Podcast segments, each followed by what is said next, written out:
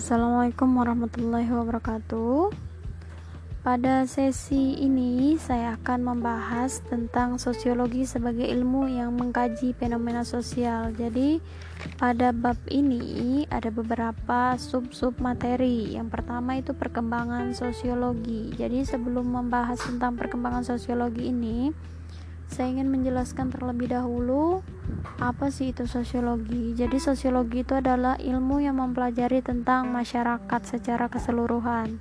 Jadi apa pun yang terjadi atau yang berhubungan dengan masyarakat itu untuk kajian ilmiahnya itu dipelajari oleh sosiologi. Oke.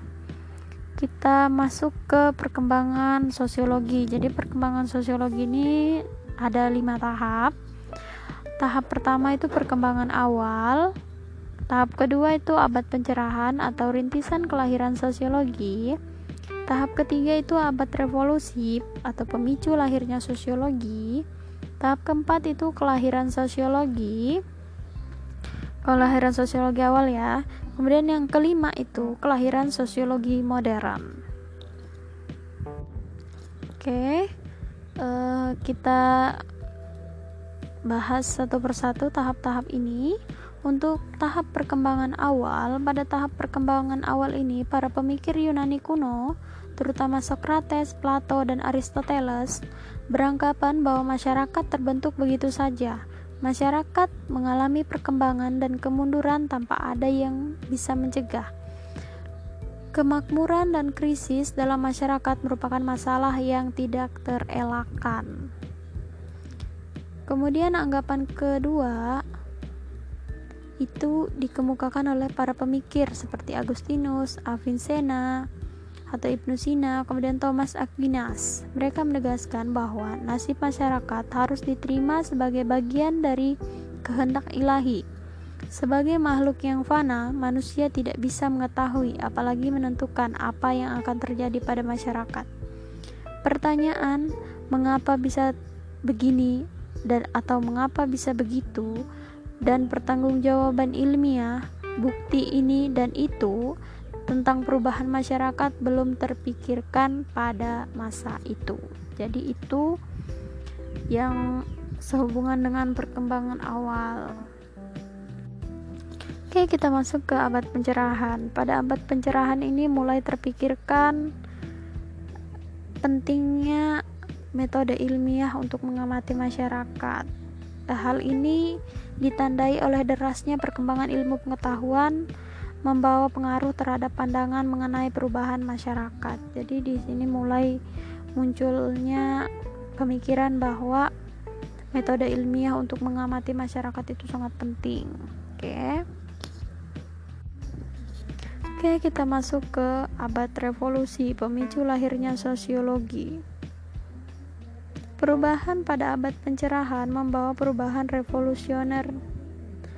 Perubahan itu dikatakan revolusioner karena struktur tatanan masyarakat lama dengan cepat berganti dengan struktur yang baru. Revolusi sosial yang paling jelas tampak dalam Revolusi Amerika, Revolusi Industri, dan Revolusi Prancis. Ketiga revolusi itu berpengaruh ke seluruh dunia. Hal ini wajar mengingat kawasan Asia dan Afrika ketika itu sedang menjadi daerah koloni Eropa. Karena itulah, para ilmuwan tergugah untuk mencari cara menganalisis perubahan secara rasional dan ilmiah sehingga dapat diketahui sebab dan akibatnya. Tujuannya agar bencana yang terjadi akibat perubahan dalam masyarakat bisa diatasi dan dihindari. Kemudian kita masuk ke kelahiran sosiologi. Pada abad ke-19, sejumlah ilmuwan menyadari perlunya secara khusus mempelajari kondisi dan perubahan sosial. Mereka berupaya membangun suatu teori sosial berdasarkan ciri-ciri hakiki masyarakat pada tiap tahap peradaban manusia. Untuk membangun teori itu, perhatian mereka tercurah pada perbandingan masyarakat dan peradaban manusia dari masa ke masa. Ilmuwan yang sampai sekarang diakui sebagai bapak sosiologi adalah Auguste Comte. Dalam bukunya Cours de Philosophie Positive, atau filsafat positif, ilmuwan Prancis ini memperkenalkan istilah sosiologi sebagai pendekatan khusus untuk mempelajari masyarakat. Pendekatan khusus ini sebetulnya metode yang biasa digunakan dalam ilmu alam atau sains. Dengan demikian, Comte merintis upaya penelitian terhadap masyarakat yang selama berabad-abad sebelumnya dianggap mustahil. Rintisan Comte mendapat sambutan luas, tampak dari tampilnya sejumlah ilmuwan besar di bidang sosiologi. Mereka antara lain Pitrim Sorokin, Herbert Spencer, Karl Marx, Emil Durkheim, George Simmel, dan Max Weber. Semuanya berasal dari Eropa. Mereka berjasa besar menyumbangkan beragam pendekatan mempelajari masyarakat yang kemudian sangat berguna bagi perkembangan sosiologi. Kemudian kita lanjutkan ke tahap yang terakhir yaitu kelahiran sosiologi modern. Sosiologi memang lahir di Eropa, namun perkembangan pesat sosiologi modern justru terjadi di Amerika Serikat dan Kanada. Kondisi itu erat kaitannya dengan gejolak sosial yang terjadi di kedua negara tersebut. Memasuki abad ke-20, gelombang besar imigran berdatangan ke Amerika Utara. Gejala ini berakibat pada pesatnya pertumbuhan penduduk, munculnya kota-kota industri baru lengkap dengan gejolak kehidupan kota besar. Kriminalitas ataupun kerusuhan khas perkotaan sampai dengan tuntutan hak pilih bagi wanita dan kaum buruh Gejolak sosial tersebut membawa perubahan masyarakat yang mencolok. Perubahan masyarakat itu mengugah para ilmuwan sosial berpikir keras untuk sampai pada kesadaran bahwa pendekatan sosiologi lama ala Eropa tidak relevan lagi. Mereka pun berupaya menemukan pendekatan baru yang sesuai dengan kondisi sosial ketika itu. Bertolak belakang dengan pendekatan sebelumnya, pendekatan sosiologi modern cenderung mikro, lebih sering disebut pendekatan empiris. Artinya, perubahan masyarakat dapat dipelajari dari setiap fakta sosial yang muncul. Berdasarkan fakta-fakta sosial itu, dapat ditarik kesimpulan perubahan masyarakat secara menyeluruh. Sejak saat itulah disadari betapa pentingnya penelitian dalam sosiologi. Oke, demikian materi tentang perkembangan sosiologi. Hari ini Semoga dapat dipahami. Saya akhiri. Wassalamualaikum warahmatullahi wabarakatuh.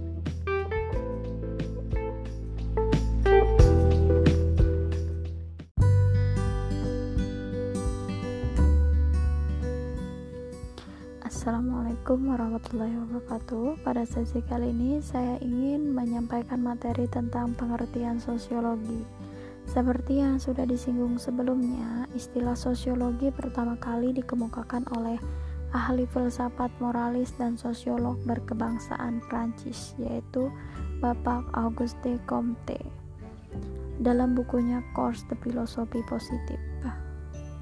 Menurut Comte, sosiologi berasal dari kata Latin, yaitu socius yang artinya teman atau sesama, dan logos dari kata Yunani yang artinya cerita. Jadi, pada awalnya sosiologi itu berarti cerita tentang teman atau masyarakat. Selain Auguste Comte, ada beberapa tokoh yang berkontribusi besar pada perkembangan sosiologi seperti Petrim Sorokin, Max Weber, Selo Somarjan dan Soleman Somardi, Paul B. Horton, Surjono Sukanto, William Kornblum, dan Alan Johnson. Berikut adalah pengertian menurut ahli-ahli tersebut. Yang pertama, menurut Pitrim Sorokin. Menurut Pitrim Sorokin, sosiologi itu adalah ilmu yang mempelajari tentang hubungan dan pengaruh timbal balik antara aneka macam gejala sosial, misalnya gejala ekonomi, gejala agama, gejala keluarga, gejala moral. Kemudian sosiologi itu juga hubungan dan pengaruh timbal balik antara gejala sosial dengan gejala non sosial misalnya gejala geografis dan gejala biologis. Selain itu, menurut Petrim Sorokin, sosiologi juga merupakan ilmu pengetahuan yang mempelajari tentang ciri-ciri umum semua jenis gejala sosial lain selain yang disebutkan tadi. Kemudian, tokoh selanjutnya menurut Max Weber, sosiologi adalah ilmu yang berupaya memahami tindakan-tindakan sosial. Kemudian menurut tokoh selanjutnya ini asal Indonesia yaitu Bapak Somarjan dan Soleman Somardi. Sosiologi adalah ilmu kemasyarakatan yang mempelajari tentang struktur sosial dan proses-proses sosial termasuk perubahan sosial. Kemudian tokoh selanjutnya Paul B. Horton Menurut beliau, sosiologi itu adalah ilmu yang memusatkan penelaahan pada kehidupan kelompok dan produk dari kehidupan kelompok tersebut. Uh, kembali ke tokoh asal Indonesia yaitu Surjono Sukanto beliau berpendapat bahwa sosiologi adalah ilmu yang memusatkan perhatian pada segi-segi kemasyarakatan yang bersifat umum dan berusaha untuk mendapatkan pola-pola umum kehidupan masyarakat. Selanjutnya, menurut Bapak William Kornblum, sosiologi adalah suatu upaya ilmiah untuk mempelajari masyarakat dan perilaku sosial anggotanya dan menjadikan masyarakat yang bersangkutan dalam berbagai kelompok dan kondisi. Kemudian tokoh yang terakhir yaitu Alan Johnson. Sosiologi itu menurut beliau adalah ilmu yang mempelajari kehidupan dan perilaku terutama dalam kaitannya dengan suatu sistem sosial dan bagaimana sistem tersebut mempengaruhi orang dan bagaimana pula orang yang terlibat di dalamnya mempengaruhi sistem itu. Oke, dari beberapa definisi yang tersebut tadi dapat dirangkum bahwa sosiologi itu adalah ilmu yang membicarakan apa yang sedang terjadi saat ini khususnya pola hubungan dalam masyarakat serta berusaha mencari pengertian umum, rasional dan empiris tentang masyarakat. Rasional di sini berarti apa yang dipelajari sosiologi selalu berdasarkan penalaran dan empiris. Oke, itu saja materi tentang pengertian sosiologi. Untuk segmen kali ini saya tutup. Wassalamualaikum warahmatullahi wabarakatuh.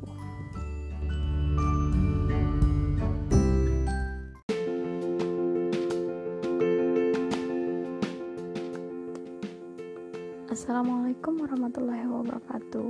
Pada segmen kali ini, saya ingin menyampaikan materi tentang ciri dan hakikat sosiologi. Sebagaimana kita ketahui sebelumnya di pengertian sosiologi, sosiologi itu merupakan salah satu bidang ilmu sosial yang mempelajari masyarakat.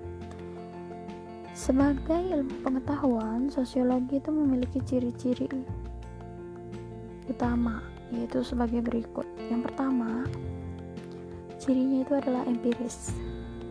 Empiris di sini artinya ilmu pengetahuan sosiologi didasarkan pada observasi terhadap kenyataan dan akal sehat serta hasilnya tidak bersifat spekulatif atau menduga-duga. Kemudian ciri yang kedua yaitu teoritis. Artinya di sini ilmu pengetahuan Sosiologi selalu berusaha untuk menyusun abstraksi dari hasil-hasil pengamatan. Abstraksi tersebut merupakan kesimpulan logis yang bertujuan menjelaskan hubungan sebab akibat sehingga menjadi teori. Kemudian yang kedua, eh yang ketiga, Ciri kumulatif artinya disusun atas dasar teori-teori yang sudah ada atau memperbaiki, memperluas serta memperkuat teori yang lama. Jadi itu yang sifatnya kumulatif. Kemudian yang keempat non etis. Ciri ini artinya pembahasan suatu masalah dalam sosiologi, ilmu pengetahuan sosiologi tidak mempersoalkan baik atau buruk masalah tersebut, tetapi lebih bertujuan untuk memperjelas masalah tersebut secara mendalam. Itu ciri-ciri sosiologi. Kemudian kita lanjut ke hakikat sosiologi. Jadi untuk hakikat sosiologi ini ada lima. Yang pertama, sosiologi adalah ilmu sosial Hal ini sesuai dengan kenyataan bahwa sosiologi mempelajari atau berhubungan dengan gejala-gejala kemasyarakatan. Kemudian, hakikat yang kedua, jika dilihat dari segi penerapan, sosiologi dapat digolongkan ke dalam ilmu pengetahuan murni atau pure science dan dapat pula menjadi ilmu terapan atau applied science. Kemudian, hakikat yang ketiga, sosiologi merupakan ilmu pengetahuan yang abstrak dan bukan pengetahuan yang konkret. Artinya, yang menjadi perhatian adalah bentuk dan pola peristiwa dalam masyarakat secara menyeluruh, tidak hanya peristiwa itu sendiri. Kemudian, yang keempat, Sosiologi bertujuan untuk menghasilkan pengertian dan pola umum manusia dalam masyarakat. Sosiologi meneliti dan mencari apa yang menjadi prinsip dan hukum-hukum umum dari interaksi manusia, serta sifat, bentuk, isi, dan struktur masyarakat. Kemudian, hakikat yang terakhir yaitu sosiologi merupakan ilmu yang umum, bukan khusus, artinya mempelajari gejala-gejala yang ada pada interaksi antar manusia. Oke, itu saja untuk ciri dan hakikat sosiologi pada segmen ini. Saya akhiri. Wassalamualaikum warahmatullahi wabarakatuh. Semangat belajar sosiologi.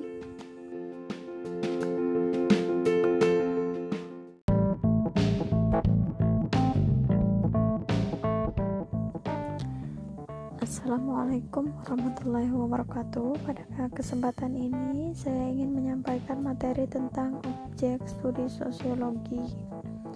Jadi, objek studi sosiologi ini ada beberapa poin. Poin yang pertama yaitu fakta sosial. Menurut Durkheim, objek studi sosiologi adalah fakta-fakta sosial, yaitu cara-cara bertindak, berpikir, dan merasa yang ada di luar individu serta memiliki daya paksa atas dirinya. Fakta sosial berada di luar individu dan mempunyai kekuatan memaksa dan mengendalikan individu tersebut. Kita contohkan, di suatu sekolah, siswa diwajibkan datang tepat waktu, menggunakan seragam yang sesuai dengan ketentuan, bersikap hormat kepada guru, dan mengerjakan tugas yang diberikan guru. Kewajiban tersebut dituangkan ke dalam suatu aturan dan memiliki sanksi tertentu bila dilanggar. Dari contoh tersebut tampak adanya sistem yang mempengaruhi cara bertindak, berpikir, dan merasa yang bersifat memaksa dan mengendalikan si individu, yang dalam hal ini adalah siswa. Jadi, inti dari fakta sosial itu adalah hubungan antar individu dan masyarakat. Oke, kita lanjut ke objek studi sosiologi yang kedua yaitu tindakan sosial. Menurut Max Weber, objek kajian sosiologi adalah tindakan-tindakan sosial dalam kehidupan sehari-hari. Tidak semua tindakan manusia merupakan tindakan sosial. Beberapa tindakan manusia bukan merupakan tindakan sosial meskipun dilakukan oleh makhluk sosial. Suatu tindakan disebut tindakan sosial hanya jika tindakan tersebut dilakukan dengan mempertimbangkan perilaku orang lain atau dimaksudkan kepada orang lain. Kita contohkan saja yang pertama, menanam bunga untuk kesenangan pribadi bukan merupakan tindakan sosial, akan tetapi menanam bunga untuk keikutsertaan dalam sebuah lomba sehingga mendapatkan perhatian orang lain merupakan tindakan sosial. Kemudian contoh lain, agar mudah dipahami, orang yang bunuh diri karena penyakit yang tak kunjung sembuh bukan merupakan tindakan sosial. Namun, ketika bunuh diri karena melakukan pencurian, sehingga merasa sangat malu dan bersalah kepada orang tuanya, misalkan, jelas merupakan contoh tindakan sosial. Di sini, Max Weber ingin menekankan bahwa tindakan tertentu dapat memiliki makna subjektif bagi pelakunya. Guna memahami makna subjektif dari tindakan individu tersebut, seseorang sosiolog harus mampu melakukan empati yaitu merasa sama atau senasib sepenanggungan dengan orang lain. Dia harus dapat menempatkan dirinya dalam posisi pelaku sehingga dapat menghayati pengalamannya. Oke. Itu untuk tindakan sosial. Kemudian kita lanjut ke objek kajian sosiologi yang ketiga yaitu imajinasi sosial. Objek studi sosiologi menurut J. Wright Mills adalah kesaling terkaitan antara personal troubles dan public issue yang selanjutnya disebut imajinasi atau hayalan sosiologis. Hayalan sosiologi ini diperlakukan untuk dapat memahami apa yang terjadi di masyarakat maupun apa yang ada di dalam diri manusia. Menurut Mills, dalam hayalan sosiologi, kita mampu memahami sejarah masyarakat, riwayat kehidupan pribadi, dan hubungan antar keduanya. Adapun alat untuk melakukan hayalan sosiologis adalah personal troubles of milieu dan public issue of social structure. Personal troubles of milieu adalah permasalahan pribadi dan merupakan ancaman terhadap nilai-nilai pribadi, sedangkan public issue of social structure merupakan hal yang ada di luar jangkauan kehidupan pribadi.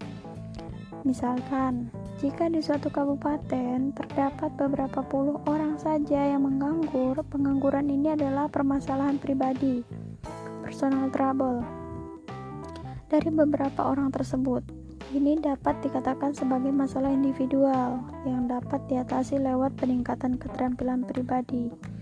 Akan tetapi, jika di suatu kabupaten terdapat 150.000 pengangguran dari 155.000 tenaga kerja yang ada, pengangguran tersebut merupakan public issue yang pemecahannya menuntut kajian lebih luas lagi.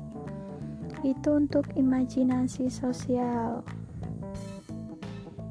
Kita lanjut ke objek studi sosiologi yang keempat, yaitu realitas sosial. Menurut Peter L. Berger, objek kajian sosiologi adalah pengungkapan realitas sosial. Hal ini perlu karena sering kali sesuatu tampak dari luar diselimuti tabir. Misalkan, Seorang pejabat terpandang yang sering memberikan sumbangan ke berbagai yayasan pendidikan dan disiarkan langsung oleh stasiun televisi nasional ternyata memperoleh uangnya dari hasil korupsi.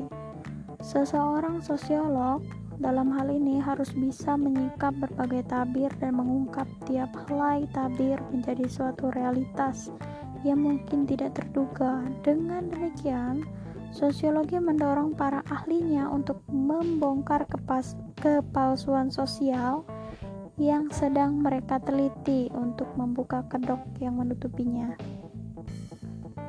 Syaratnya, seorang sosiolog harus mengikuti aturan ilmiah dan melakukan pembuktian secara ilmiah dan objektif dengan pengendalian prasangka pribadi, pengamatan tabir secara jeli, dan menghindari penilaian normatif.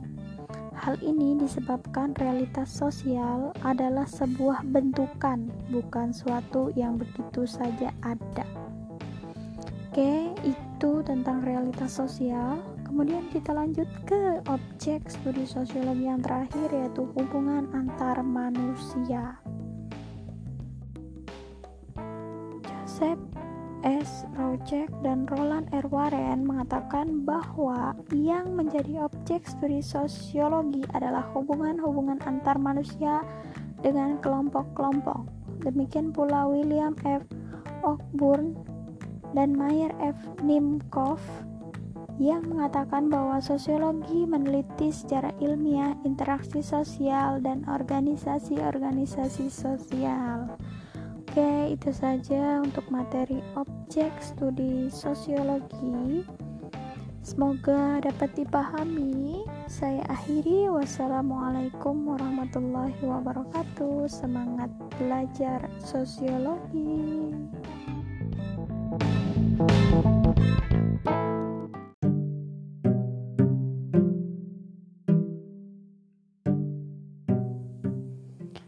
Assalamualaikum warahmatullahi wabarakatuh. Pada segmen ini, kita akan mempelajari tentang sosiologi di antara ilmu lain. Jadi, kita kembali ke hakikat sosiologi. Sosiologi merupakan ilmu murni sekaligus terapan. Jadi, ilmu murni sekaligus terapan di sini itu eh, tujuannya Sosiologi di sini itu melakukan pencarian untuk mendapatkan pengetahuan sedalam-dalamnya tentang masyarakat dan mencari cara untuk menyelesaikan berbagai masalah di masyarakat. Jadi, sekedar info, sosiologi merupakan uh, salah satu ilmu yang masuk ke dalam ilmu sosial. Jadi untuk ilmu sosial itu sendiri ada sosiologi, ada antropologi, ekonomi, sejarah, hukum dan manajemen, kemudian dan lain sebagainya. Kemudian ilmu sosial itu ada yang ilmu murni, ada yang ilmu terapan. Karena sosiologi ini adalah ilmu murni dan terapan jadi contoh dari ilmu murni itu ada antropologi, ekonomi dan sejarah. Kemudian ilmu terapan itu ada administrasi, pemerintahan, jurnalistik, manajemen dan sosiologi. Itu saja untuk materi segmen ini. Saya akhiri. Wassalamualaikum warahmatullahi wabarakatuh. Semangat belajar sosiologi.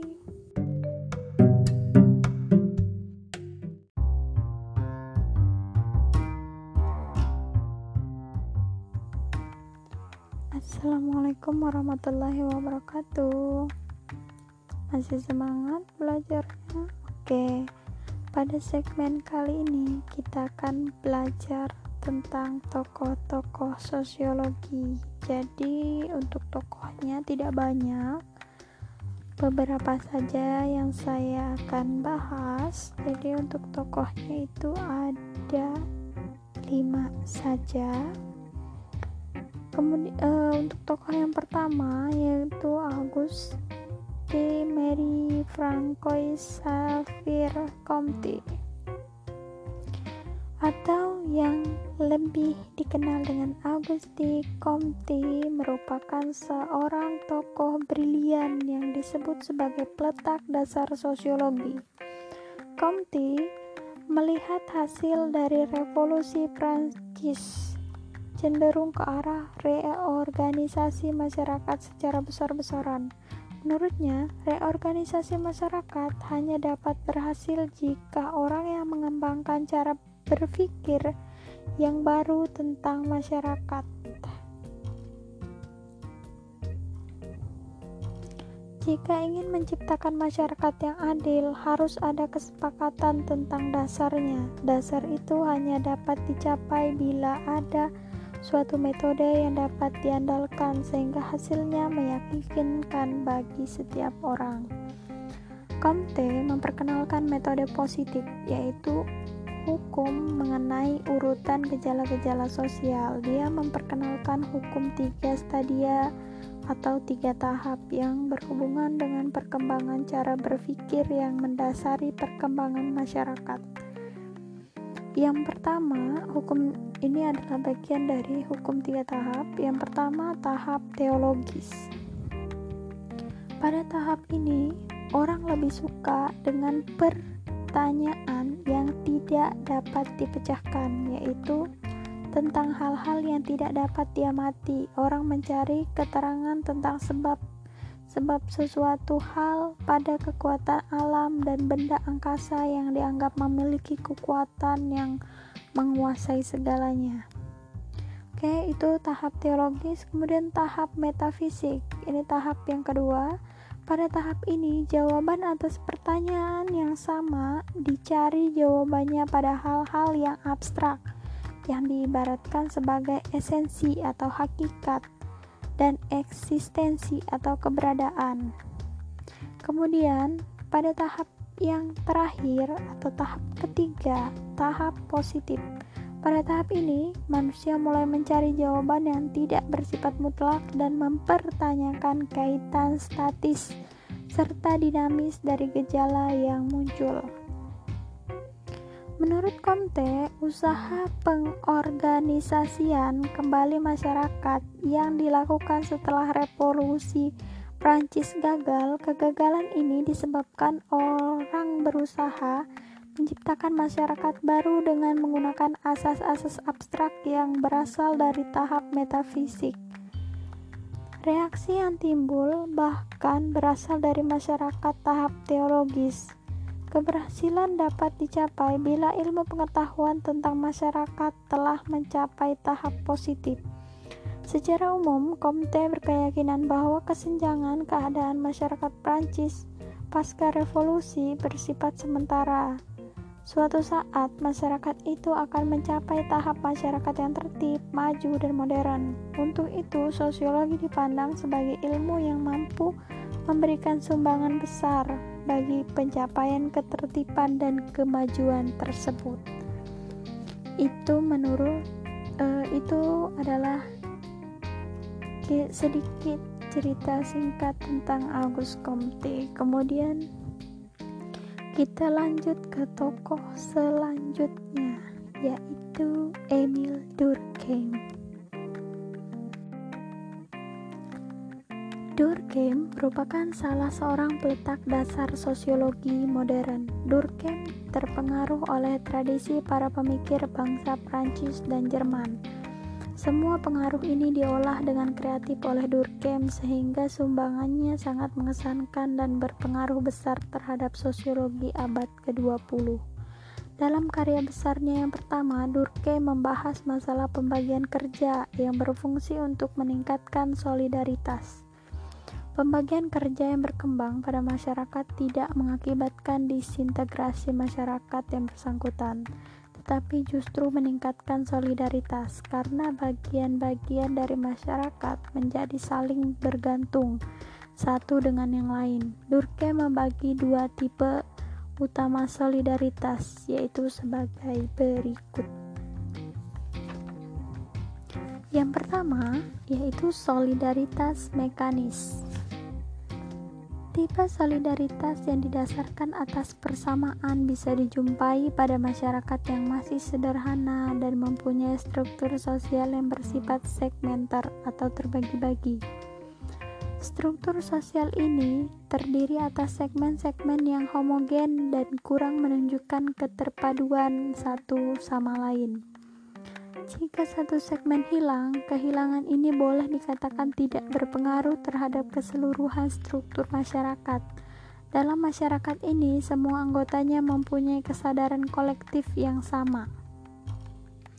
Kemudian, solidaritas selanjutnya yaitu solidaritas organis merupakan sistem terpadu dalam organisme yang didasarkan atas keragaman fungsi demi kepe kepentingan keseluruhan. Setiap organ memiliki ciri masing-masing yang tidak dapat diambil alih oleh organ lain. Berlawanan dengan masyarakat segmenter, di dalam masyarakat solidaritas organis terdapat saling ketergantungan yang besar, sehingga mengharuskan adanya kerjasama. Berde berbeda dengan solidaritas mekanis yang didasarkan pada hati nurani kolektif, Solidaritas organis didasarkan pada hukum dan akal. Menurut Durkheim, yang harus dipelajari sosiologi adalah fakta-fakta sosial mengenai cara bertindak, berpikir, dan merasa apa yang ada di luar individu dan memiliki daya fakta atas dirinya. Contoh fakta sosial adalah hukum, moral, kepercayaan, adat istiadat, tata cara berpakaian, dan kaidah ekonomi. Fakta-fakta sosial tersebut mengendalikan dan dapat memaksa individu karena jika individu melanggarnya akan dikenai sanksi oleh masyarakat. Itu tokoh Emil Durkheim. Kemudian kita lanjut ke Karl Marx. Karl Marx lebih dikenal sebagai tokoh sejarah ekonomi daripada perintis sosiologi. Ahli filsafat dan aktivis ini mengembangkan teori mengenai sosialisme yang kemudian dikenal dengan nama Marxisme. Menurut Herbert Spencer, fakta pertama yang penting dalam proses evolusi sosial adalah peningkatan jumlah penduduk.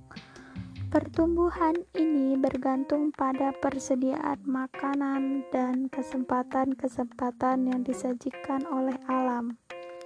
Pertumbuhan itu tidak hanya merupakan akibat dari kelebihan kelahiran, tetapi juga dapat timbul dari penggabungan satuan-satuan sosial yang disertai dengan peningkatan diferensiasi struktural. Hal ini berarti mulai ada bagian-bagian yang dapat dibedakan. Bagian-bagian ini juga mengisi fungsi yang berbeda-beda dari keseluruhan sehingga bergantung satu dengan lainnya. Sehingga ketergantungan ini dinyatakan sebagai peningkatan integrasi. Spencer membagi tiga aspek dalam proses evolusi, yaitu diferensiasi struktural, spesialisasi fungsional, dan integrasi yang meningkat. Lalu, Spencer membagi struktur bagian atau sistem yang timbul dalam evolusi masyarakat menjadi tiga, yaitu sistem penopang, berfungsi untuk mencukupi keperluan-keperluan bagi ketahanan kehidupan anggota masyarakat, Kemudian sistem pengatur berfungsi untuk memelihara hubungan-hubungan dalam masyarakat lainnya dan mengatur hubungan yang terjadi di antara anggotanya. Kemudian, sistem yang terakhir yaitu sistem pembagi atau distributif berfungsi mengangkut barang dari satu sistem ke sistem lain. Tahap dalam proses evolusi sosial dengan tipe masyarakat dibagi oleh Spencer menjadi tiga bagian, yaitu yang pertama, tipe masyarakat primitif. Dalam masyarakat primitif, boleh dikatakan belum ada diferensiasi atau spesialisasi fungsional. Pembagian kerja masih sedikit, hubungan kekuasaan belum jelas terlihat. Masyarakat dengan tipe ini sangat bergantung pada lingkungannya Kerja sama terjadi dengan spontan dan didukung oleh hubungan kekeluargaan. Kemudian tipe selanjutnya yaitu tipe masyarakat militan. Pada tipe masyarakat ini, heterogenitas sudah mulai meningkat karena pertambahan jumlah penduduk atau karena penaklukan. Koordinasi tugas-tugas yang dikhususkan dilakukan dengan paksaan Cara ini memerlukan sistem atau bagian yang dapat mengatur dirinya sendiri. Kerjasama yang tidak sukarela ini dijamin keberlangsungannya oleh para pemimpin. Kemudian oleh negara secara nasional, pengendalian oleh negara tidak saja terbatas pada produksi dan distribusi, tetapi juga pada bidang kehidupan pribadi. Kemudian tipe masyarakat industri. Masyarakat industri bercirikan suatu tingkat kompleksitas yang sangat tinggi yang tidak lain dikendalikan oleh kekuasaan negara. Sebagai penggantinya, masyarakat mengendalikan diri sendiri, mereka tak menentukan diri sendiri, kerjasama sukarela dan keseimbangan berbagai kepentingan Kondisi ini mengakibatkan individualisme yang ditandai dengan berkurangnya campur tangan pemerintah. Kebebasan dan toleransi menjadi nilai yang sentral. Nilai-nilai ini terutama berdasarkan peneri penerimaan aturan ilmiah dan keyakinan bahwa bidang kehidupan pribadi tidak dapat diganggu gugat Saling ketergantungan yang semakin meningkat memperbesar kemauan untuk berkompromi dan kemauan ini menguntungkan bagi hubungan-hubungan yang damai. Oke, itu menurut Herbert Spencer. Kemudian tokoh kita selanjutnya, tokoh terakhir yaitu Max Weber. Max Weber menyatakan bahwa yang dipelajari oleh Sosiologi adalah tindakan sosial. Menurut Weber, suatu tindakan manusia disebut tindakan sosial apabila tindakan ini dihubungkan dengan tingkah laku orang lain dan diorientasikan pada apa yang terjadi sesudahnya. Tidak semua kontak dengan manusia lain merupakan tindakan sosial. Individu yang melakukan tindakan sosial bersifat aktif dan juga reaktif. Kelakuan massa dengan individu-individu yang dipengaruhi oleh anggota lain secara pasif bukan termasuk tindakan sosial. Tindakan sosial juga merupakan kegiatan individu yang tidak pernah merupakan kegiatan kelompok. Weber menyebutkan dengan istilah bangunan sosial, seperti kegiatan negara, perkumpulan, dan perusahaan.